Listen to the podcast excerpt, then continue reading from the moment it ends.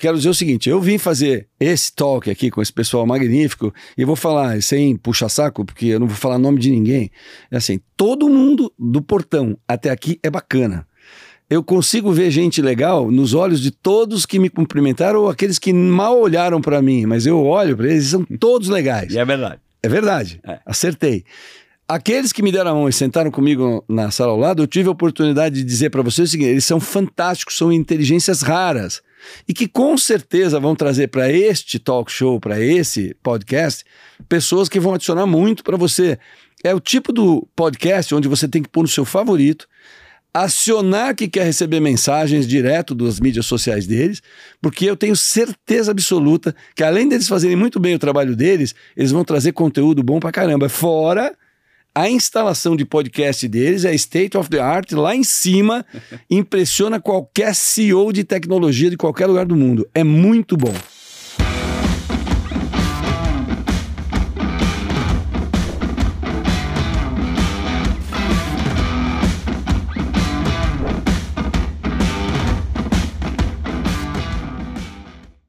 Senhoras e senhores, sejam bem-vindos ao Futurum Talks. Esse é um projeto aqui da Futurum Capital para você que gosta de tecnologia, inovação e, obviamente, negócios. Eu só queria deixar um recado bem simpático para vocês.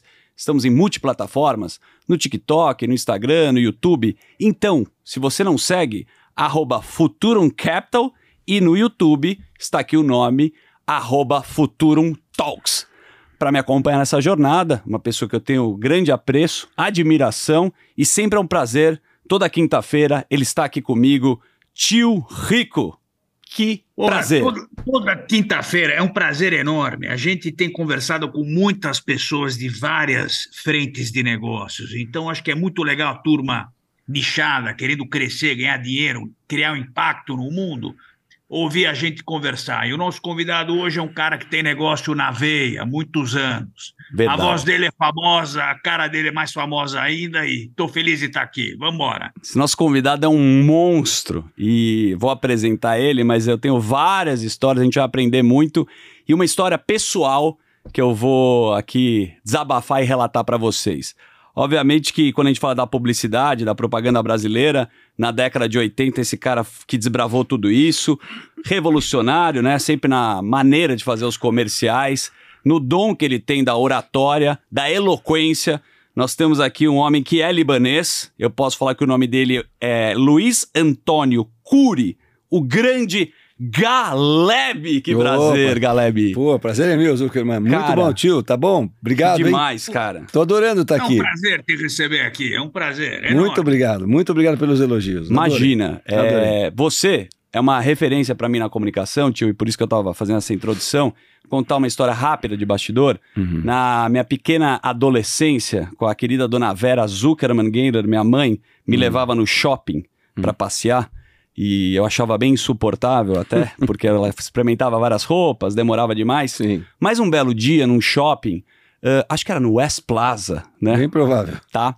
Eu vi uma equipe do Shop Tour gravando. Uhum. E eu fiquei impactado, que eu falei, nossa, que legal as câmeras. Era uma mulher que estava fazendo, uma loira, não recordo o nome, até peço desculpa. Uhum. Mas eu fiquei impressionado com a capacidade dela de comunicação. Que uhum. é a raiz, né, do projeto que você iniciou. Então, assim, o despertar da comunicação, eu quero até te agradecer nesse episódio que a gente está tendo uhum. a oportunidade de entrevistar. Uhum. Você faz parte, Galebe. Pô, muito, muito obrigado, obrigado, cara. Nossa, me deu, me deu até um frio na barriga agora. É. Cara. Nossa, e você é bom pra caramba, então eu tô feliz mais ainda. Pô, obrigado, cara. Eu gosto muito de você na T V. Que legal. E a gente admira demais sua, sua história, mas a gente vai ficar um pouco do que você já fez também, que é um pouco a Amaury Júnior, de homenagear muitas pessoas no começo da entrevista. Uhum. Mas essa foi uma das primeiras capacidades desse homem, com essa face conhecida que é o Galebe, porque foi um, uma coisa despretensiosa, né? Uhum. Antes de toda essa jornada que a gente está falando aí, do varejo comercial que você fez na televisão, você começou a entrevistar as pessoas. Sim. Foi num susto? Foi mais ou menos assim. Eu queria fazer o Shop Tour. Certo. E o canal que eu comecei, chamado T V Gazeta, a diretoria achava que não, que ninguém ia ficar assistindo um programa só de comerciais. Então eles me forçavam a fazer alguma coisa para distrair a venda. Então eu entrevistava o dono da loja e depois ia para a loja. Certo. Entrevistava o dono da fábrica e depois ia para a fábrica. Era uma espécie de social disfarçado de comercial. Tá. Mas durou pouco tempo, porque rapidinho eu fui para a Record e comecei a fazer lá o que eu queria fazer mesmo, que era vender. Boa. É, todo mundo quer vender, ninguém, ó, ninguém quer nada além de vender. É isso. Faturamento. Né? Dinheiro, em primeiro lugar. Em segundo lugar, vem dinheiro. Lógico, é. Mas através do conteúdo que você sempre fez super bem, né? Ele é um vendedor, e você sempre fala isso pra mim, né, tio? Até me dá tapa na cara, fala, cara, você tem que aprender a ser vendedor, né, tio? Sim. Na verdade, no final do dia, o Galebe sabe mais do que ninguém que todo mundo vende o tempo inteiro, e não é só produto. Quando você vai fazer uma entrevista de emprego, quando uhum. você vai fazer qualquer tipo de serviço, você está vendendo você mesmo. Sim. Então, eu, eu trabalho no mercado financeiro há décadas, e quando eu entrevisto alguém, o cara está se vendendo. E muitas vezes eu vejo que o cara é tecnicamente bom, mas não sabe se vender. A comunicação é ruim. Perfeito. E dependendo do business que você coloca esse cara, não é o ideal. Uhum. Então, no final do dia, comunicação é fundamental. Tudo. Estava falando agora na sala ao lado, a gente estava batendo papo, que, pô, médico, médico precisa ser vendedor? Precisa. Uhum. Eu dei uma comparação, você vai num um cara, tá com um problema no coração, chega lá no primeiro médico, ele fala, ô, meu, tá tudo entupido aí. Aí fala, jura? Pô, vamos ter que fazer aí uma cirurgia gigante, vai ser umas nove, dez horas de cirurgia, o risco é alto, o que, que você andou comendo, meu, você tá louco? Né? Uhum. Aí ele muda de médico, ele tomou um susto, né? Vai Lógico. No outro, fala, ei, tudo bem, como é que tá? E aí, como é que eu tô, doutor? Né, você tá mais ou menos, mas vai ficar ótimo. Boa. Mas como é que eu tô? É, cara, o que você tem aí é o que noventa por cento dos caras da tua idade acaba arrumando, um entupimentozinho aqui e ali, mas nós vamos tentar tratar isso com estente, se não der certo nós vamos fazer, não, não vai abrir meu peito, calma, vamos deixar acontecer primeiro. Mas é um caso tão fácil, mas tão fácil, que depois que acabar eu quero uma entrevista sua para você me dizer como é que você subia a escada antes, como é que você sobe agora. Incrível. Imagina como é que vai ser o sexo para você. Aí o cara já começa a sonhar, né? Ou seja, é, você precisa confiar na pessoa que você vai comprar. O cara tem que ser um bom vendedor para ele transferir tudo aquilo que ele estudou, aprendeu, caramba e tal, de maneira suave pro, pro cara, não dando um choque nele, né? Boa. É isso. Não, e, e se a gente for um pouco mais além, a maneira como as pessoas se vestem, uhum. uh, Se, uh, se cuidam no dia a dia. Sim. Eu vou te falar, galera, às vezes eu vou num médico que me indicam, e quando o cara é muito vaidoso, eu não costumo não gostar. Esse cara eu, eu me entendo. Atendendo, porra, eu desfile de moto pra cuidar do, do, do coração. Você tem razão, eu também não ficaria. É, também mas, não... Porra, então eu gosto de um cara leve, simples e direto ao ponto. Exatamente. Você não vê Exatamente. Elegância Agora... que você tá vendo. Diga lá, tio, pode ir, pode ir. Não, eu queria saber, o, o Galebe, bom, este cara não, tem uma porrada de história para contar, mas eu queria saber do início, onde foi essa inspiração? Né? Ele Sim. comentou que foi inspirado pela T V nos Estados Unidos Sim. e tentou trazer um formato para o Brasil que poderia adicionar Bom. um gingado mais brasileiro. Né? Aquele gingado que só o brasileiro entende. Foi isso aí. Como é que você adaptou isso ao mercado local? Eu estava nos Estados Unidos como... Todo, eu acho assim, o cara que não tem nada a perder, tem uma boa inteligência e é um cara que tem vontade, ele tá na frente do cara que tem alguma coisa para perder. Por quê? É verdade. Não tem nada a perder, eu vou para frente, quero que se dane. Eu tava nessa situação, tá duro, juntei uma grana aí, fui passar o Réveillon em Lauderdale. E eu falei, mas eu não sei como é que eu vou pagar a passagem, mas eu vou. Né? Cheguei lá, eu fiquei assistindo aquele Q V C, aquele canal famoso Sim. americano que hoje está em declínio. Lá, é, hoje está em declínio, porque a televisão está em declínio uhum. e eles não souberam se digitalizar com maneira competente. Enfim, eu olhei o Q V C e falei, putz, meu, isso é... tem tudo a ver, um canal vinte e quatro horas vendendo, mas não desse jeito.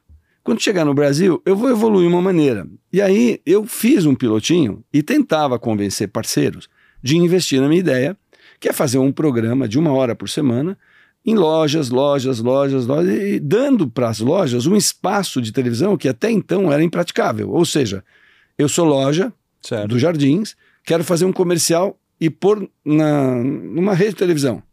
Era impossível. Só a produção do comercial inviabilizava. Era caríssimo. Uhum. Então eu desenvolvi uma técnica de fazer tudo igual. Não tinha logo do cara, não tinha nada. Eu entrava, gravava, não tinha insert, não tinha, era fazer a coisa mais orgânica. Crua.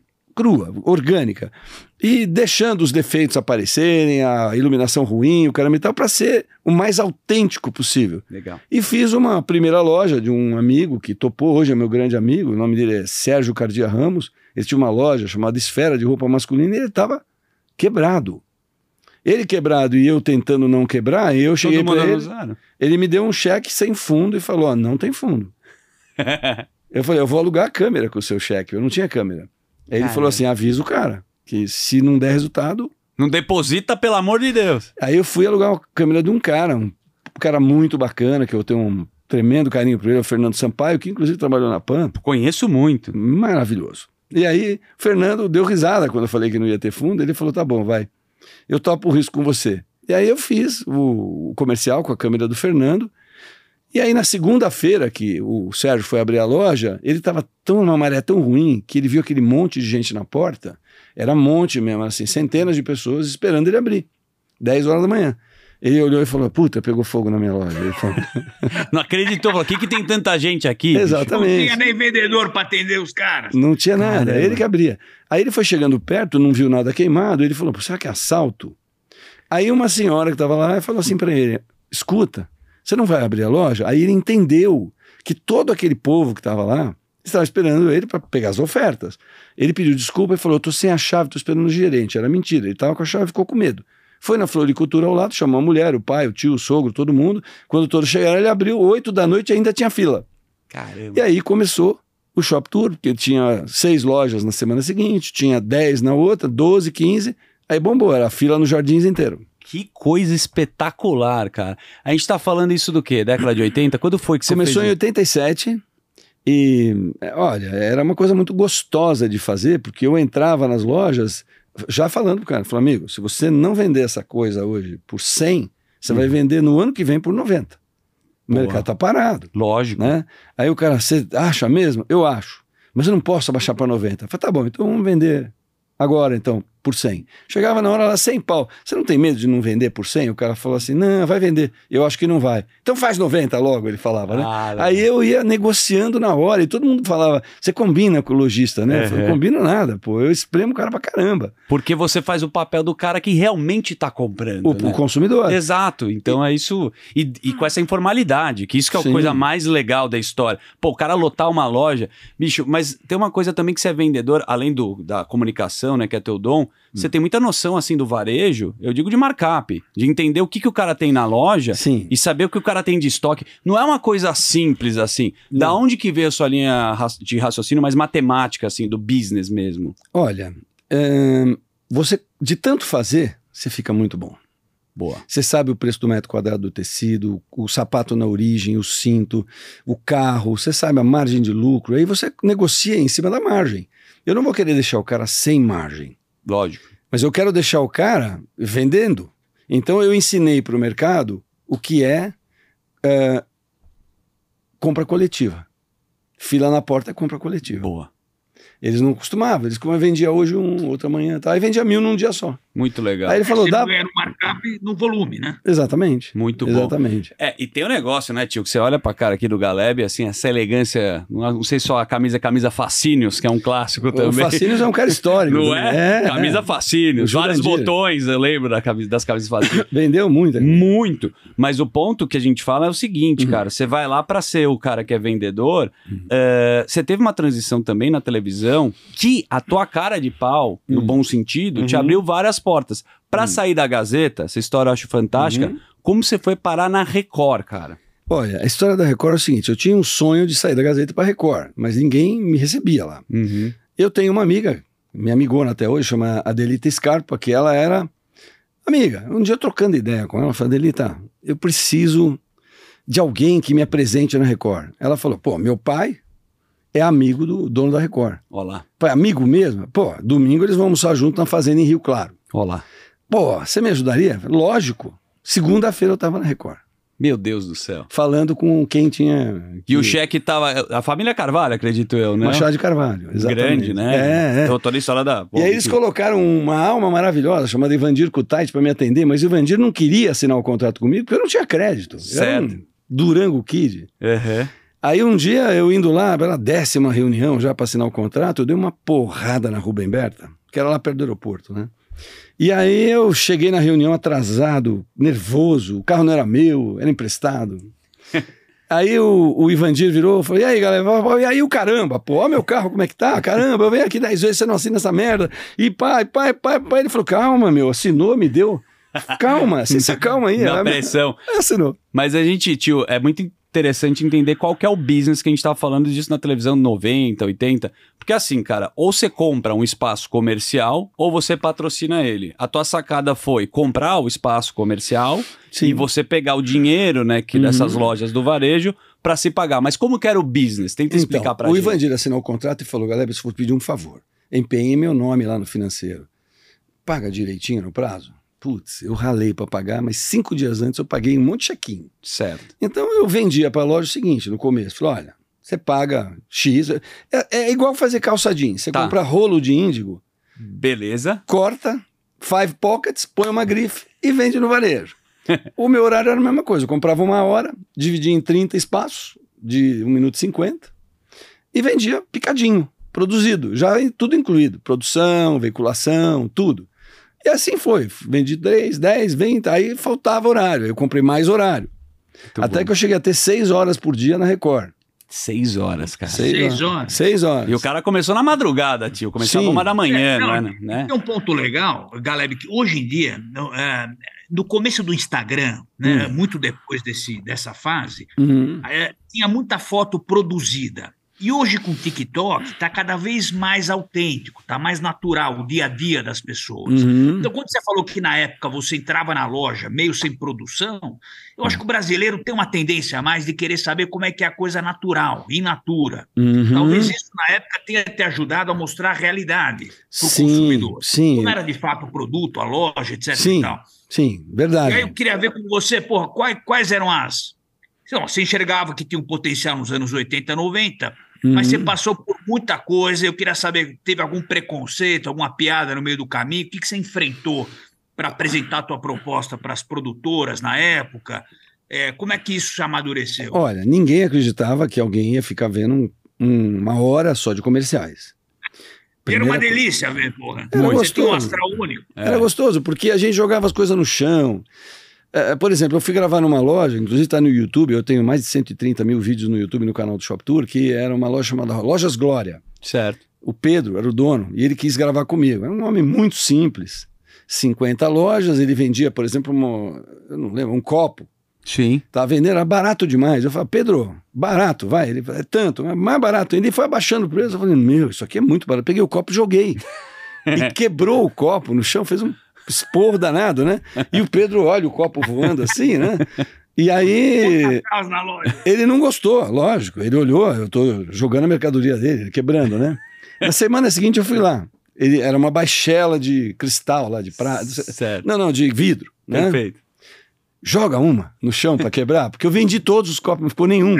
Incrível. Ele queria, cara, que eu quebrasse. É que nem casamento judaico. É, faz o Mazel Tov. Foi legal pra caramba. Cara, é, é assim, é, é muito louco você contando a história, assim, porque a despretensão, ela chega em lugares inimagináveis. Mas sim, o tio tocou num ponto, né, hum. que eu sei que você também é entusiasta sobre isso, a gente vai chegar a aprofundar sobre tecnologia, mas... Hum. A rede social, o Instagram, o TikTok, a venda a gente vê hoje, né? Influenciador assim, vendendo hum. milhões. Sim. Você é um cara que fica te, a, a, com muita, a, muito esperto com o que está acontecendo com tendência em rede social. Sim. Você tem business relacionado ao, ao TikTok? Alguma coisa que você viu lá e você falou, puta, isso é legal, pode virar um business, cara? Não, eu, eu, eu assisto muito mídia social, principalmente TikTok, TikTok e vejo ba- bastante o Instagram. E eu acho que a televisão, diante dessas duas plataformas, e mais o YouTube, o Instagram, a televisão condenou, tá? As que sobrevivem, ou sobrevivem com o dinheiro do governo, ou com o dinheiro de igreja, uhum. né? Você pega o line-up da, de televisão hoje, é só igreja. Verdade. Igreja, igreja, igreja, igreja, igreja. Eu nunca vi um país tão religioso quanto o Brasil, né? Mas sim, não é, uma, não é um fenômeno brasileiro. Nos Estados Unidos também, na madrugada... Se bem que a televisão lá tem um... uma pegada mais gostosa, né? Sim, mas lá não dá pra comparar porque são mega produção, tem muito dinheiro, streaming, é outra sim. coisa, mas sim. Mas, por exemplo, uh, os, os reis do negócio são Instagram e TikTok. uh, Amazon, é, Mercado Livre, todos são monstros. E aí, por causa dessa análise toda que eu vejo de televisão, de marketplace, TikTok e Kawaii, que eu não posso esquecer, que está crescendo, e, e Reels, o Instagram e tal, eu desenvolvi um novo Shop Tour. Olá. Que é o, uma mídia social comercial. É idêntico a qualquer plataforma de vídeo, a gente desenvolveu nós mesmos, só que só serve para vender. Legal. Você entra, tá bom, cria um perfil e vende as suas coisas. Eu não tenho como objetivo a loja. Eu não quero C N P J, eu quero, C N... eu quero C P F. Perfeito. Eu quero que as pessoas tenham um espaço para elas vender qual... venderem qualquer coisa. Tá. Tudo com muita seriedade, onde eu pego um depoimento da pessoa, por exemplo, Daniel Zukerman, eu hum. sou o Daniel Zukerman, tudo que for vendido nesse, nesse meu perfil aqui, eu sou responsável. E tem um share pro cara. Eu, não, eu guardo isso e, e aí você vende o que você quiser lá. Legal. E sabendo que você é responsável por aquilo que você está vendendo. Pode convocar a sua mãe, parentes, para validar o que você quiser. Olha, isso que o meu filho está vendendo, aí, essa bicicleta aí, é legal, tá nova assim, pode comprar, entendeu? Boa. Eu fiz uma coisa pro povão, pro povo, vender o que quiser. Desde rico, milionário, pobre, não importa. Pode Bacana. ir lá, faz o cadastro e, e, e Como vende. Como é que chama? Shop Tour. Shop Tour. O é Shop um aplicativo. Tour. Então você, tem uma, você baixa o aplicativo e você pode ter claro. sua loja que é online. Então. Não está no ar ainda, vai lançar em novembro. Olha que legal, hein? É. Cara já visionário pra cacete. Teve um, teve um aplicativo parecido chamado OnlyFans, só que ele não pediu outras coisas. E deu muito certo, viu? Deu, a mercadoria deu, deu. é boa também. É. Mas o OnlyFans, na verdade, pela linha de raciocínio também, eles querem mudar não ser só o conteúdo, né, adulto, erótico, uhum. para ser uma coisa que o cara tem uma loja própria também, uhum. também tá uhum. indo para cursos ou para um outro tipo de conteúdo. No final, uhum. o que a gente vê uhum. é nicho uhum. e tem engajamento com uma comunidade. Isso é muito importante você falar para a pessoa certa. Uhum. Você sempre conseguiu passar Sim. essa informação para o cara que você estava vendendo. Para quem que você está falando, né? É Sim. popular? Essa, essa sempre foi uma sacada sua de entender quem que é o público que vai consumir, cara? Olha, eu, eu sempre me preocupo com aquilo que eu estou falando, para quem eu estou falando. Por exemplo, eu treinava os meus apresentadores, chegou um momento que eu tinha vinte e um apresentadores. Então eu treinava eles assim, eu mandava os vinte e um gravar a mesma loja sem saber, desculpa. Todos iam na mesma loja sem saber que estavam indo na mesma loja. E aí eu mostrava para eles, e eu, eu ia inclusive, eu mostrava para eles como eles estavam fazendo a coisa no automático. Certo. Então eu escolhi uma loja de computador, que era P C na época, e a configuração era padrão, Pentium não sei o quê, aquelas coisas. O discurso era absolutamente idêntico. Ninguém mudava o discurso. Era produto-preço. Uhum. E não tinha nenhum apelo. Eu já cheguei lá e fiz do meu jeito, né? O meu jeito era aqui. Eu falei, olha, tô na loja X, nós vamos vender computador. Antes de vender o computador, eu quero falar uma coisa pra você. Seu filho já pediu um computador para você pôr em casa? As escolas estão pedindo. Uhum. Você vai criar um filho igual a vinte anos atrás ou igual hoje precisa ser educado? Ele precisa de computador. Muito bom. Você não usa. Você não sabe nem o que é e-mail. Mas o seu filho já sabe. Muito bom. Então pensa no investimento na educação do seu filho. Agora eu vou vender o computador. Pronto. Aí quando eu apresentei todos os vídeos para eles ao mesmo tempo num auditório, eles falaram, ah, porra, mas isso é você. Aí eu falei, escuta, sou eu. Eu quero que vocês fiquem como eu.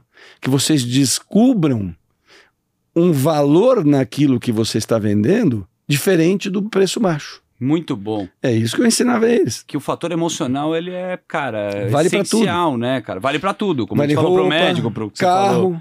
É. Carro. Ô tio, é, eu tava... investimento é exatamente isso. Você vai botar uma ação com uma velhinha de noventa anos, uma ação que vai dar retorno em cinco, dez anos, é a mesma coisa. E, e você estava falando de venda, bicho, eu acho que você já vendeu de tudo, né? Você vendi, já, vende, já vendi. vendeu. Isso, eu tava vendo esperma de cavalo. Vendi esperma de tava cavalo. Tava vendo aqui, puta, tênis, anestesia. anestesia. anestesia. Quais foram as coisas que você... Tudo você conseguiu vender, galera? A anestesia foi um desafio engraçado. Eu fui numa dental uma vez, que o cara me ligou, queria fazer um Shop Tour. Mas era uma dental, chamava certo. Dental Moura. E eu fiquei tão interessado que eu falei, eu vou lá conhecer esse cara, né? Cheguei lá e ele falou, ó, oh, eu... tô ferrado, eu comprei muito, eu preciso pagar não sei o que quarta-feira, eu tô com vinte mil ampolas de um anestésico chamado Citanest, que existe até hoje aí e tal. Cara, vou liquidar isso aí. Aí eu falei, então vamos liquidar isso aí. Eu não sabia o resultado, né? Então eu fiquei pensando, como é que eu vou juntar, só servia para dentista, né? Certo. Como é que eu vou juntar dentista? Então eu falei assim, olha gente, é o seguinte, Todo mundo tem um dentista, ou tem na família, ou tem amigo, ou tem dentista. Boa. Eu vou mostrar uma coisa aqui que o seu dentista vai babar. Então eu vou fazer o seguinte, eu vou te dar dois minutos para você ligar para o seu dentista, mesmo que você não tenha muita intimidade com ele, porque assim que ele ligar nesse canal aqui, ele vai te ligar de volta e falar, eu te devo muito. E aí eu falei, eu pus um reloginho contando e fiquei batendo papo com o Moura, né? E aí, quando acabou os dois minutos, eu liguei e falei, legal, você é dentista, alguém aí, maluco, ligou pra você e falou, liga aqui no canal X, no Shop Tour. Você não vai perder a viagem. E aí vendi. Peixe do Moura. Anestésico, cadeira, colete de chumbo, amalgamador, essas porra. Aí eu ligava pro Moura na segunda-feira e o Moura não atendia o telefone no domingo. No domingo. Que ele prometeu que ia abrir domingo. E ele não atendia o telefone. Ele falou, o danado do Moura não abriu. Aí eu fui lá, né, é, pra é. ver. Tinha uma baita fila na porta da loja dele. Aí eu fui entrando, né, e alguns falavam, pô, meu, faz quarenta e cinco minutos que eu tô aqui, fala pro seu amigo aí. Abrir a loja? Me a, me, não, me atender, era é. fila. É. Ele não podia pôr mais do que vinte pessoas dentro da loja, ah, tá. né? Vendeu, ele falou, vendi tudo, Galebe. Não tem mais nada pra vender. Aí no, na semana seguinte ele me ligou, ele falou, olha, eu comprei mais anestesia, vamos vender? Foi assim, é legal. Muito legal, né? É um como... case, vender anestesia, pô, na T V? Não, não. A forma como você cria, né, a linha de raciocínio da venda, ela é fantástica, porque ela tem uma coisa que vai pegar no coração da pessoa. Sim. E faz tudo sentido. Pô, quem não tem um dentista? E aí você coloca meio um roteiro maravilhoso. Eu vendi jato. Pois é, e o que foi, o que foi mais desafiador na tua história de vender? Algum produto jato. que ninguém quer jato. comprar? Jato. Ele tá falando aqui, vendeu, ó, pode vender para você, jato. Vendi um avião, jato. Vendi não, vendi alguns aviões. Eu, eu, eu sou piloto, eu tinha avião, e aí eu queria fazer um... Eu gostava de colocar helicópteros e aviões no ar, nunca ninguém pagou. Certo. Para conteúdo, porque as pessoas... Eu me lembro que eu vi o... um piloto de, brasileiro de Fórmula um que teve uma carreira muito curta e virou empresário, certo. Ele mostrando um helicóptero, eu não era piloto ainda, eu fiquei tão interessado, fiquei vidrado naquilo, que eu não conhecia um helicóptero por dentro, confortos e o caramba, né? Eu falei, nossa, isso é um baita conteúdo, né? Aí a primeira chance, eu comprei um, pude comprar tal, né?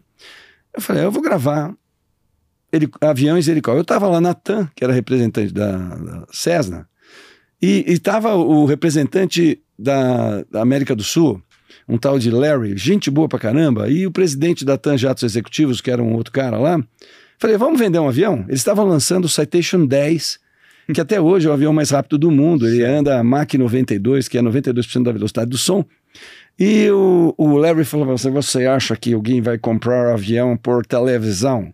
Né? Aí o O cara que era parceiro dele brasileiro falou, deixa o Galebe fazer, o Galebe tem avião, ele sabe o que faz, né? Deixa o Galebe fazer. E aí o Larry, com uma má vontade do caramba, né? É. Tinha um Citation pequenininho e tinha um Citation dez do lado assim, né? É. E aí eu falei, Larry, vamos lá, vamos vender Cessna. Ele falou, ah, vamos vender Cessna, né? E aí começamos a falar dos predicados do avião, entramos no avião, sentamos, saímos. Ele, ele se esqueceu que ele estava na televisão e que não ia vender porra nenhuma e fez o papel dele. Aí na saída eu falei assim, olha, quero dizer uma coisa pra você. O Larry e eu sabemos... que nenhum comprador de avião está aqui agora assistindo televisão para comprar avião. Mas eu sei que vocês ficaram interessados e é uma, uma coisa curiosa ver um jato por dentro, ver o painel, caramba e tal. Mas o Larry concorda com o que eu vou te falar, porque eu ouvi isso dele, não era verdade, era mentira, eu inventei, tá? Mas o Larry disse que eles confiam tanto no Brasil, mas tanto no Brasil, que ele me deu a incumbência de falar com você que está montando um negócio agora, saindo da faculdade, com aquele sonho gigante e tal. Não se preocupa, essa propaganda é para você para daqui dez anos. Quando você tiver grana para comprar um Citation, você vai comprar um Citation dez anos melhor. Certo ou não, Larry? Perfeitamente, ele falou. Vendeu dois aviões. Que doideira, vendeu um cara. Citation dez e um Citationinho. Que era um avião na época de um de dois milhões e oitocentos, outro de quinze milhões de dólares. E eles não acreditavam. E a característica da compra foi assim. Um alemão que não falava português estava assistindo português... o Shop Tour, para treinar o português dele. Olha isso. Porque cara. Ele falava assim, se eu entender o que esses caras falam, eu falo português. Mas ele não entendeu nada, mas ia um avião que ele ficou apaixonado. Que incrível. E cara. Quando chegou no preço, quinze milhões e não sei quantos é. de dólar, ele estava comprando um Falcon de trinta. Ligou pro gerente dele, que era o cara responsável pela essa compra, e falou assim, eu quero aquele avião. Desistiu do Falcon e comprou o Citation dez. Que coisa, cara. Mas, que, que... O cara, se a gente atira no que vê, pega no que não vê. Não, óbvio, mas tudo tem uma técnica que Sim. você sempre executou ela e a gente consegue ver aqui. Então, mas o cara, sabe o que o cara falou? Eu quero comprar de uma empresa que sabe que vai estar aqui dez anos é, para frente. Foi Ele, o discurso foi isso? que carimbou, foi né? Foi o discurso cara? que carimbou. Muito legal. Foi. Olha, tio, eu queria puxar você para a gente fazer a pergunta para o Galebe aqui, para a gente falar um pouco do varejo, porque infelizmente, né, né hum. sem entrar em lado político aqui, hum. a gente está num momento ruim do varejo, né, Sim. cara? Puta, juros altos, o cara tomou dívida, não consegue pagar, a gente já vê Margem também... Esmagada. Margem esmagada. A gente vê, hum. meu, puta, a linha branca sempre é um problema, né? A gente, você já me explicou muito bem como é que funciona esse processo. Eu queria que você puxasse um pouco aqui a história do varejo, aqui oitenta, noventa que ele começou, e o que, que você acha que está no varejo agora, para a gente fazer uma pergunta para o Galebe, ver se ele salva o nosso varejo brasileiro, uhum. que está difícil, pois é, né? Eu sempre faço a seguinte pergunta, quando a gente aloca em ação de empresa, né? Quantas empresas do varejo sobreviveram dez, vinte, trinta, cinquenta anos? Se você vê uma construtora, existe. Uhum. Uma Vale da vida, existe. Mineradora. Alguns setores eles não conseguem sobreviver por conta da dinâmica. Uhum. Por conta do, do público, B, C, D. Então você pegar aérea, sempre no meio do caminho tropeça, porque o cara está degringolado com câmbio, uhum. degringolado com preço de petróleo. E varejo é um pouco desse sentido também. Então a gente tem visto que, mais do que nunca hoje, você vê Magalu, você vê Casas Bahia, Sim. uma porrada de empresas, Livraria. Trader, livrarias, que estão começando a, a sofrer bastante com o juro alto. Não só no Brasil, mas no mercado norte-americano também. Qual que é a tua visão de transformação dos anos oitenta, noventa, dois mil e dois mil e vinte, em termos de varejo? Você que é um cara que tem um cheiro bom para isso. Nossa, tio, falando, não tenho resposta para isso. E para mim é... E com os olhos para baixo ele é, tá, tá. Eu não tenho resposta para isso. Eu só sei que eu sou um camaleão, eu sou adaptável. Ah, eu acho que se existe um segredo, é as empresas serem tão camaleão, camaleões quanto eu penso que eu sou. Ou seja, a adaptação tem que ser muito rápida, porque senão é você verdade. perde o timing da adaptação. Então, na página do Shop Tour, shop tour ponto com ponto b r, tem uma espécie de lápide que a, da gente se despedindo do público. E eu explico lá, enquanto eu tentava me, me digitalizar de televisão para a internet, nasceram novas inteligências para a internet. YouTube, uhum. Amazon, e eu pensando no que eu ia fazer. Então, o que aconteceu? Eu perdi o timing. Apesar da vontade enorme que eu tinha de me adaptar, e eu me adaptei.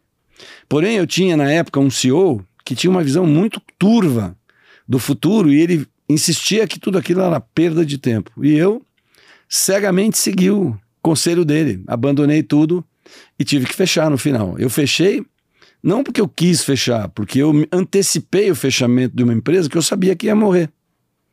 É igual um cara que para de lutar no boxe, porque ele sabe que dali para frente ele vai apanhar. Ele prefere sair campeão. Muito bom. É mais ou menos isso. Auge, então, sa saber sair também é uma estratégia boa. Lógico, porque tem uma hora que, meu, você não aguenta e você vai só entrando no buraco. Senão você sai descapitalizado. Você é. não pode retomar. Mas essa linha de raciocínio que você está falando, o varejo brasileiro também, ele fez uma aposta também um pouco errada, né? Porque quando vê o Amazon, esses AliExpress, esse, uhum. essas plataformas chinesas, uhum. uma, as grandes aqui, eu estou falando antes da pandemia... Não tinham medo dos caras, falaram, não, a gente está resolvido. Você acha que teve um pouco dessa linha de raciocínio de falar, não acreditar que o negócio poderia tomar esse eu tamanho? Acho, eu acho, não é nem que ele não acreditou, eu acho até que ele acreditou que os caras iam ficar grandes, mas eles acreditaram muito no taco deles, que eles eram, Isso. falam, não vou falar uma coisa chula, mas eles acham que eles eram a última bolacha do saquinho, entendeu? Do pacote, não, é. porque pode falar coisa chula aqui. Quando, né? É, não, quando você... das galáxias, é, é. Quando você tá por cima... Eu brinco sempre que eu falo assim, ó, o problema do tombo, do se achão, é que ele cai de uma altura muito alta. Então, ele nem percebe o tombo. Ele, de repente, passou e caiu.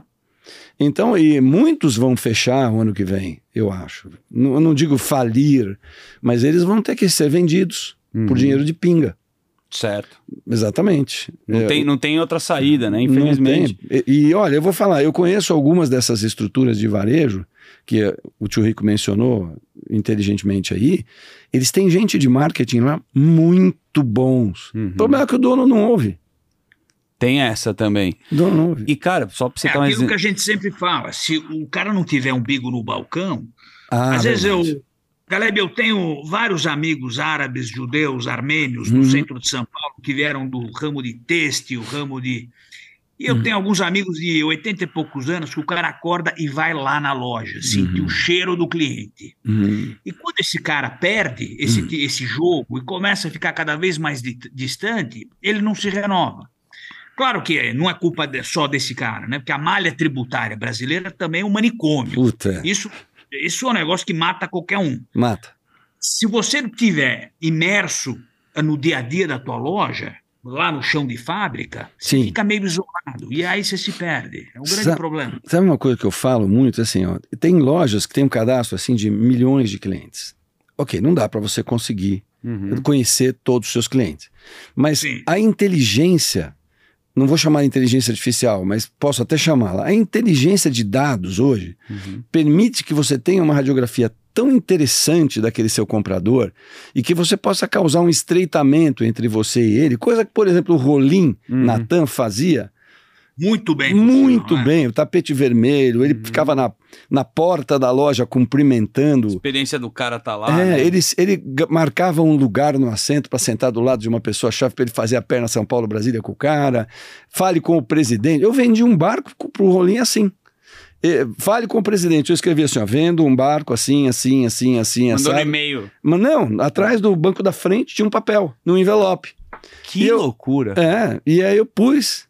E falei, ah, ele não vai ver essa porra. Passou uma semana, toca o telefone, alguém queria ver o barco lá em Angra. Aí chega um helicóptero branco, Augusta, eu falei, porra, o Rolim, cacete, ele veio ver o barco.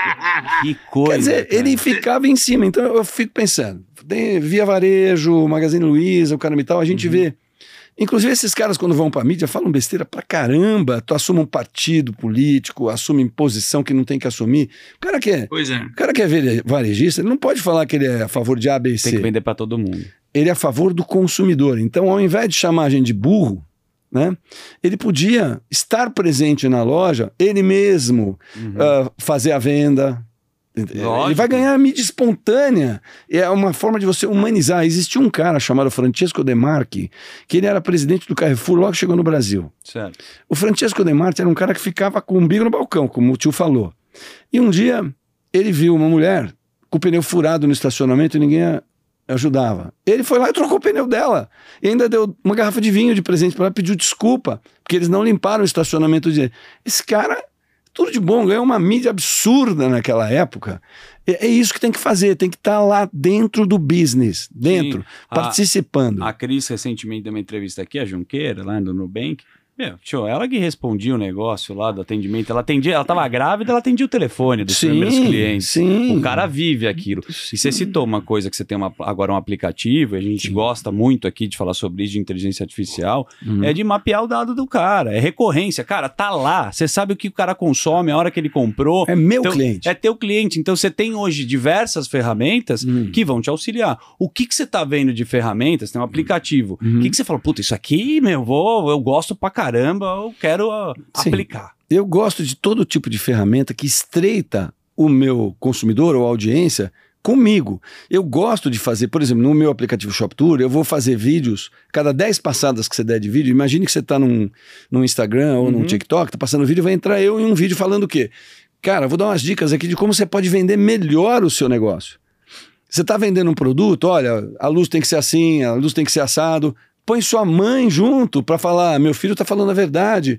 Porque é humanizar uma coisa que tá ficando automática demais. Muito bom. Então, por exemplo, você compra uh, mídia em qualquer aplicativo e coloca uma produção para vender. Certo.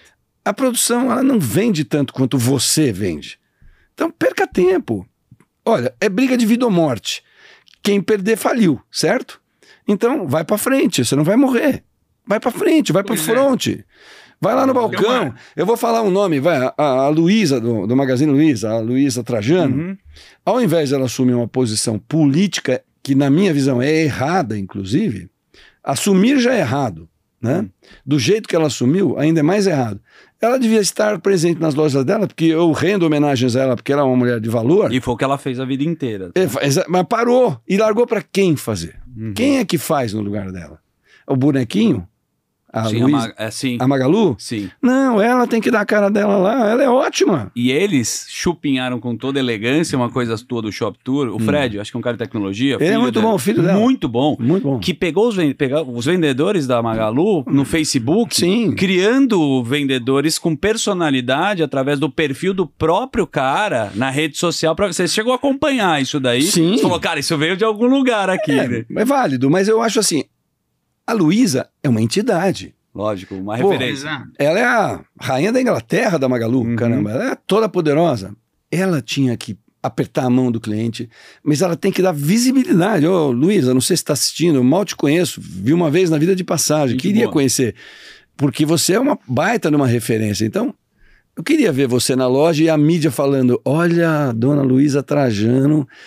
Com tudo que ela fez, ela tem, ela ainda tem carinho pelo cliente. E não pedir para ele comprar, por favor, entendeu? É mais ou menos assim. Boa. Você sabe, Galebe, tem uma história engraçada. Um amigo meu, não vou mencionar nome, mas ele tem um shopping muito grande em Brasília. Hum. E no estacionamento, ele falou, pô, eu tô com um problema, que tá cheio de coqueiro aqui, eu queria cortar tudo para para abrir mais vaga. Uhum. Mas não me deixaram. Bom, aí passou alguns meses, ele me ligou e falou, puta, aconteceu um desastre. Caiu um pedaço do coqueiro em cima de um carro de uma mulher. Uhum. E ela tá puta da vida. Uhum. Aí eu falei, olha, faz o seguinte, liga pra ela, pede desculpa e tenta sentir o cheiro, assim, o é, uhum. que, que ela faz, de onde ela é. Uhum. Aí ela fala, não, eu tava no shopping pra comprar umas mudas pra minha casa que a gente tá reformando e o jardim tá muito seco. Uhum. Falei, manda cinco mudas de coqueiro pra ela botar no jardim dela. A mulher ficou... Coqueiro custa caro, aqueles coqueiros... Opa, imperial! Sim, legal! A mulher saiu de lá e falou, porra, nunca me trataram tão bem. Aí trocou legal. o vidro do carro dela, pagaram lá e ela ganhou cinco mudas de coqueiro de graça. É, legal, é muito legal. legal é muito de... legal essa história. Muito bom. Muito legal. Não, tudo é a sensibilidade, né? Que isso daí, cê, nada de braçada. Quando a gente tava falando, né, das plataformas, uhum. do TikTok, uhum. e eu acho que você é um cara, assim, curioso pra cacete. Uhum. Tá nos Estados Unidos agora, morando, vai voltar porque a mulher então... obrigou, obviamente, você contou nos bastidores, eu não sei, não sei se poderia falar. Não, não. Que o Galebe... Man... Ele... Você sabe? Não, na verdade é o seguinte, ela, ela não quer, ela quer ficar lá. Ela quer? Eu que quero você voltar. Você quer voltar. Eu quero voltar. A gente quer que você volte também. É, mas você é um cara que se tampou nos Estados Unidos, hum. não é, agora não é o caso, mas a gente tá hum. falando de, da década de noventa, pô, você vê coisa dez anos pra frente. No Japão a mesma coisa com hum. tecnologia, que também hoje com a internet você consegue ter acesso às coisas. O que, que você tá com business, assim, que você falou? Porque eu, eu vi alguma coisa que você falou, cara, eu vi no TikTok hum. e eu vou tentar meio que mapear coisas para virarem business o tempo inteiro. Hum. Isso os caras estão vendendo negócio que tá enferrujando... Laser. Laser. Não é um negócio de laser. Você... Eu, eu fiz, então. Eu, eu criei uma espécie de... Como é que eu vou te falar? Uma, eu não queria que ninguém soubesse que eu estou reeditando o Shop Tour e vou fazer o Shop Tour deste jeito. Então, eu fiz a Laser King, que tá. é uma empresa... de mentira. Perfeito. Que tira ferrugem com laser. Tira mesmo. Tá. Mas eu não queria fazer. Eu queria só desfocar para as pessoas falarem, o Galebe desistiu. Tá com outro business. Outro business. Para poder fazer é, surpresa com o novo Shop Tour. Porque o, o Brasil, Estados Unidos, todo mundo gosta muito de imitar ah, boas ideias. Tá e a ideia que eu tive é fantástica. Eu nem contei tudo aqui ainda. Você queria estar redondo para ninguém... É, tem muitos detalhes que eu conto depois nos bastidores para você do meu novo negócio, que é muito legal. Bacana. É muito legal. E...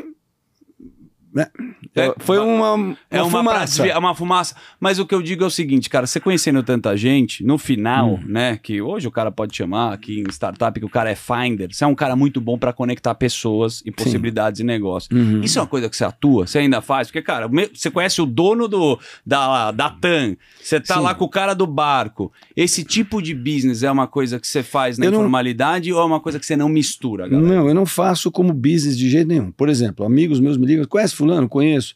Você me conecta com ele? Conecto, eu não quero nem saber o tamanho do negócio. Eu não, eu não vivo da comissão de negócio de ninguém. Certo. Do mesmo jeito que muita gente me ajudou, do jeito que eu ajudo os outros. Então é assim, uma mesma moeda. Eu tenho essa obrigação. E, e a ética, porque o cara confia em você. E mesmo se eu não tenho, por exemplo, eu estou incumbido de uma missão agora para abrir uma porta que eu não conheço. Uhum. Mas o cara fala, mas para você eles vão abrir, então eu vou. Sim. Eu abro a porta e falo, ó, tô abrindo pra fulano por causa disso. E eu não quero nada em troca, eu quero um relacionamento. Lógico, lá o... na frente você vai colher com o teu business, Então, né? hoje, por exemplo, tem três coisas nos Estados Unidos que pra mim estão falidas, tá. né? Que é o ensino, certo. O, de, o college, o nível universitário, a saúde que está falida, e os seguros. Por quê? Ninguém aguenta pagar seguro americano. Uhum. Faculdade americana, você pode pôr aí é, sete, oito mil dólares por mês. Não tem família americana que aguenta um budget desse. Tem que pagar para morar, comer, Opa. o caramba. E a saúde, que você paga o melhor plano de saúde e ainda gasta muito dinheiro e é mal atendido.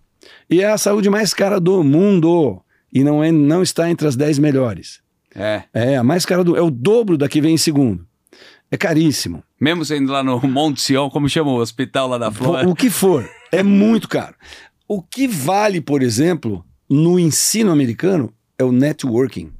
É o que o cara vai conhecer de gente importante, relevante, influente. Então, meus filhos fizeram faculdade nos Estados Unidos não para saber mais. Eles não vão saber mais. Eles estão perto... perto dos caras que mandam, das big techs. Uhum. Um estuda com um piloto, com o filho do piloto de Fórmula um, outro estuda com o filho do Neymar, do Neymar não, do Messi, o outro estuda lá em cima com o filho de um cara que tem uma baita de uma empresa. É, é tudo gente que eles vão usar na vida deles. Então é ética em primeiro lugar, lógico, né? Você tem que ter um, uma espécie de um carisma em cima de você para você poder... Uh, se relacionar bem com as pessoas, né? Você tem que ter comportamento adequado e conhecimento. Você tem o celular do cara, o WhatsApp do cara, o cara sabe que você é legal, você morou com ele, jantou com ela, namorou com ela. Isso é muito importante. E hoje, você pode fazer isso no Brasil. Mas você tocou num assunto interessante, isso que a gente defende aqui, que é o educacional. Opa, e tudo. Cara, se você tem uma ferramenta hoje, né? Como a gente tá falando, de plataforma, uhum. de internet, uhum. o que, que você se interessa? Você é um cara que, no final das contas, uhum. você ensinou muita gente a vender. Você Sim. falou aqui. Vou continuar. Que vai continuar. O que, que você vê no educacional que você fala, cara, isso daí que a gente pode mudar o país e vira também um business para o cara ter a liberdade dele. Como é que você enxerga então, isso? Então, assim, falando de educação, eu vejo que estão abrindo... É, sabe, olhar o, aqui e fazer... O nível né? de analfabetos no nosso país é uma coisa muito... E sem leitura S também. Sem leitura, que... é. Então eu, eu vejo pais radicais que no passado eu reprovava, pô, eu não vou dar telefone para minha filha, eu vou fazer ela ler livros. Eu falava, pô, meu telefone, ela vai ficar antissocial, caramba e tal. Tá certo. Você não precisa ter um telefone até cinco, seis, sete anos de idade. Uhum. Depois, talvez, não sei, depende do tipo de família, mas precisa educar, precisa ler, o hábito de leitura, de pesquisa, pode usar o seu computador para fazer leitura, não tem problema nenhum, não é crime uh, não pegar o papel, né? Mas uhum. tem que se aprofundar. Então alguém fala alguma coisa comigo, vamos debater amanhã, hoje eu dou uma estudada. Boa. Faz parte do negócio, pô, né? Você vai falar de fotografia. Tem uma coisa, Galebe, tem uma coisa extremamente importante, uhum. é, você vai hoje numa U S P da vida, na medicina, você pergunta para o moleque, você estudou onde? Bandeirantes. Uhum. Você estudou onde? Porto Seguro. Colégio de oito, dez mil reais por mês. Sim. Faculdade pública. Sim. E, na verdade, tem que ser o contrário. Tem que ser a de graça, tem que ser para quem não tem condição de chegar lá. Então, cem por cento, uma... tio. cem por cento. É, se, se você não tiver uma reforma para poder pegar toda essa grana e botar na educação básica hum. para essa molecada conseguir chegar lá, hum. sustentando uma educação... Sim. podendo ter acesso a esse tipo de, de, de educação, uh, não só básica, mas depois, uh, graduação, pós-graduação, onde o governo dá, está hum. totalmente distorcido. Você dá uma faculdade de graça boa para um cara que teve condição de pagar. cem por cento e o moleque, correto. Porra, moleque completamente... E não é que ele não quer, muitas vezes não consegue. A educação básica é tão ruim, hum. chega na sexta série, não sabe quanto é cinco mais cinco, porra. Então cem por cento. Tem que ter uma reforma. Tudo isso que nós estamos falando hum. depende de reforma estrutural, não só tributária, administrativa, educacional, e para isso tem que bater de frente com o governo. Sim. É um grande problema. Mas, por exemplo, você falou coisas interessantes sobre os seus filhos, né? Sim. Você investiu na educação deles, falou, cara, meu filho tá lá, a gente vê que os Estados Unidos, Sim. e eu não vou politizar, mas hum. você pegar na Califórnia, Vale do Silício, onde tem as faculdades Stanford, né? Você vê, puta, o que tem de indiano lá, programador. Sim, sim. Qual que você acha hum. que é um novo caminho para o cara escolher? Porque na tua época, teu hum. papai, como chama hum. seu querido pai? Alexandre. Alexandre, saudoso, tá Sim. vivo? Não. Um beijo onde quer que ele esteja. É boa. Eu imagino que ele falou, você vai ser advogado, vai ser médico, Sim. ele deve ter te aconselhado alguma Sim. coisa Sim. e deve ter lá onde Sim. está no orgulho máximo da sua pessoa. Que caminho que você vê pro cara hoje estudar? O cara vai ser o quê? O programador? A gente tá falando que tem um... O que, que você vê que você fala, cara, esse é um caminho bacana, que tem onde, pra onde ir? Olha, se o cara não tem uma vocação para ser médico, ou dentista, ou... Sabe aquele cara que fala, eu vou ser médico? Uhum. Eu tenho um primo que nasceu... Nasceu pra... Vou ser médico. E ele repete todos os dias. Se você não ama a medicina, não faça. Show. Vou fazer para ganhar dinheiro, vou ser dermatologista, cirurgião. Uhum. Não faça, esquece, faz outra coisa. Então, eu acho o seguinte, desde jovem, a pessoa tem que ter acesso a tudo. O pai não pode falar para um filho ou para uma filha que não, isso não é para você. Certo. Ele tem que falar, você quer, vai. Se é teu amor, vai lá e vai, vai em frente. Vai, vai. Quantas crianças que eu conheci que não tinham uh, recursos para fazer as coisas e chegaram. Por quê? Porque Pelo o amor. pai e a mãe estimulou. Tem que estimular. A solução política para o ensino é muito simples. Direciona direito. Na minha opinião, tem que fechar o M E C, reinventar tudo de um jeito correto e permitir, como o tio falou, a educação gratuita para quem não tem dinheiro, quem tem paga. Uhum. Ah, mas a gratuita é muito pior do que a paga hoje. Mas se a gente curar a doença educacional brasileira e der uma... No passado, a, a educação pública era melhor do que a privada no Brasil. De fato. De... Hoje não. Sim. Então, se nós voltarmos às raízes, a educação pública for a melhor, a mais investida, nenhuma iniciativa privada tem mais dinheiro que o governo. Vou dar um exemplo. Em Boca, onde eu moro, uhum. uh, não tem clube. Como tem aqui, Paineiras, São tá. Paulo, Harmonia, Paulistano, Elvete, Hebraica. Nenhum dinheiro de iniciativa privada pode fazer um parque melhor do que os públicos que a cidade faz com a arrecadação e o dinheiro bem redirecionado. Certo. Então, os públicos. Vai, os tá. públicos. Tá. Então você vai uh, jogar um futebol, você vai jogar em campo público, não tem privado. Você vai jogar beisebol, é público. Futebol americano é público. Uhum. E lá é Durango com bilionário. Ninguém pergunta, porque nós estamos lá, a gente está lá para usar o parque. O Sim. parque é, é fruto de imposto. Quando eu pago o imposto lá de alguma coisa, está escrito divididinho. O cara ó. vai devolver. Ele vai, o que você paga, ele vai investir. Só de parque público esse ano eu paguei três mil dólares. Mas você chega no parque, é um puta parque. Você fala, cara... Mas tem outro lance, né, também. Nos Estados Unidos é uma coisa cultural que o cara no esporte, né... Tem essa, essa relação do cara, meu, investir pra caramba. O cara ganha uma bolsa de estudo por saber jogar bem futebol americano. Ganha. O cara investe, né? Ganha. Muito. Ganha. É, é, é meio invertido em relação a isso. Sim, sim. Né? Não é só o cara. Ah, o Estado é muito mais presente. Né? É Tem um muito, amigo meu ah, que tá morando em Miami também. Ou hum. Miami não. Na Flórida, eu não sei se é Orlando, perto de Orlando. E aí eles pegaram uma semana e vieram pro Brasil, em período escolar. Hum. Quando eles voltaram, bateu um oficial lá. Escuta, hum. teus filhos faltaram cinco dias na escola, por quê? Ah, sim. Eles custam para o Estado tanto. Sim, Cadê? Sim. Aconteceu algum problema, algum crime, alguma coisa? É isso mesmo. Foram lá. Só que o oficial foi lá ver por que, que o moleque faltou cinco dias seguidos. É isso mesmo. Então o Estado é muito presente lá. Sim, o Estado tem o dinheiro, vamos lá, o Estado brasileiro tem um dinheiro que a iniciativa privada nenhuma consegue competir. Se ele falar, eu vou investir corretamente, esquece. As escolas brasileiras serão as melhores do Brasil, as públicas. A privada vai ficar em segundo plano. É. Aí vai ser rico querendo que o filho estude na pública. É, mas um caminho, pois pelo é. menos. E uma coisa engraçada que eu noto, é, o brasileiro tem uma capacidade de adaptação hum. bizarra. É, o brasileiro não pode chamar de jeitinho o brasileiro, eu não sei, mas se você bota um moleque que está hum. afim de fazer, que é brasileiro, e dá educação, não segura ninguém. É indiano contra brasileiro. Agora, são poucos, né? Infelizmente. Muito bom. Diga lá. Galebe, passa tão rápido, tão agradável o papo com você, que eu vou pedir Obrigado. gentilmente, tio, para hum. você fazer a última hum. e a querida pergunta aqui, porque depois a gente tem uma comunidade, uhum. parecido com a sua filha, onde o, a nossa audiência faz alguma... Vamos fazer algumas perguntas aqui mais íntimas. Vamos, pode? Lógico, imagina. Quem quiser, né? Não tem, não tem censura com Carca você. Carca o pau. Boa. Ô, ô tio, manda bala aí para sua última pergunta aí que você quer fazer. Não, base, a gente conversou muito sobre a maneira de lidar com clientes no final do dia uhum. e a sua filha, de vez em quando, ela fala, não, isso eu não posso falar, aquilo eu não posso falar. Sim. Como você enxerga o futuro uhum. em, não vamos falar vinte anos, mas em cinco? Se essa mudança com inteligência artificial vai conseguir... Uh, chegar em mais pessoas, isso acredito que vai, mas a qualidade do atendimento, se isso vai conseguir se manter ou você acha que é um pêndulo, que daqui a pouco volta para um cenário um pouco mais pessoal, tete a tete. Qual Está... é a tua visão com inteligência artificial? Eu acho que ela vai cair no descontrole.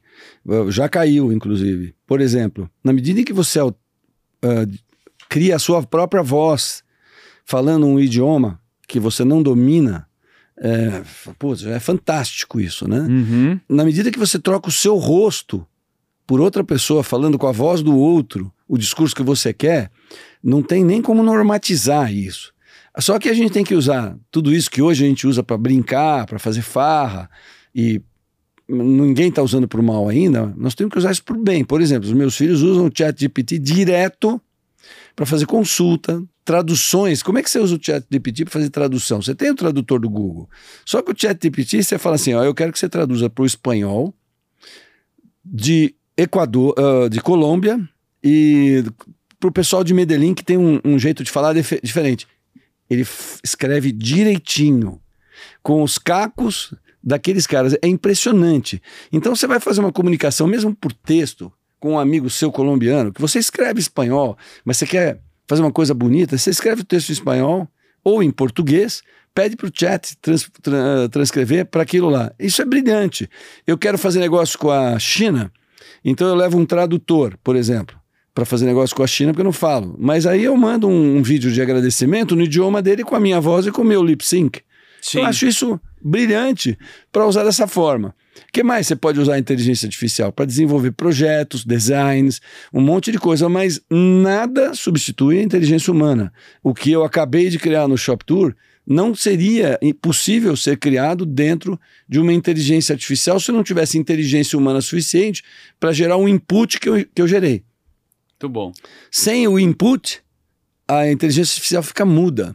Que nem, por exemplo, a, a bicicleta, várias marcas, mas especialmente a Specialized, uhum. criou a bicicleta servoassistida por um motorzinho elétrico que fica entre os pedais, no cubo. Uhum. Só que se você não pedalar, ela não vai ela funcionar. Não sai do lugar. Perfeito. Ela depende do seu, da sua força. Seu movimento. Isso. E quanto mais power você for de perna, melhor você vai performar nela. Muito bom. É bem parecido com a inteligência artificial. Quanto mais inteligente você for, mais rápido você for, melhor você vai usar essa ferramenta que é brilhante, a inteligência e artificial. Como já esteve num para-choque de caminhão, para você ter equilíbrio, você tem que sempre continuar pedalando com a bicicleta. Exato. Galebe, obrigado.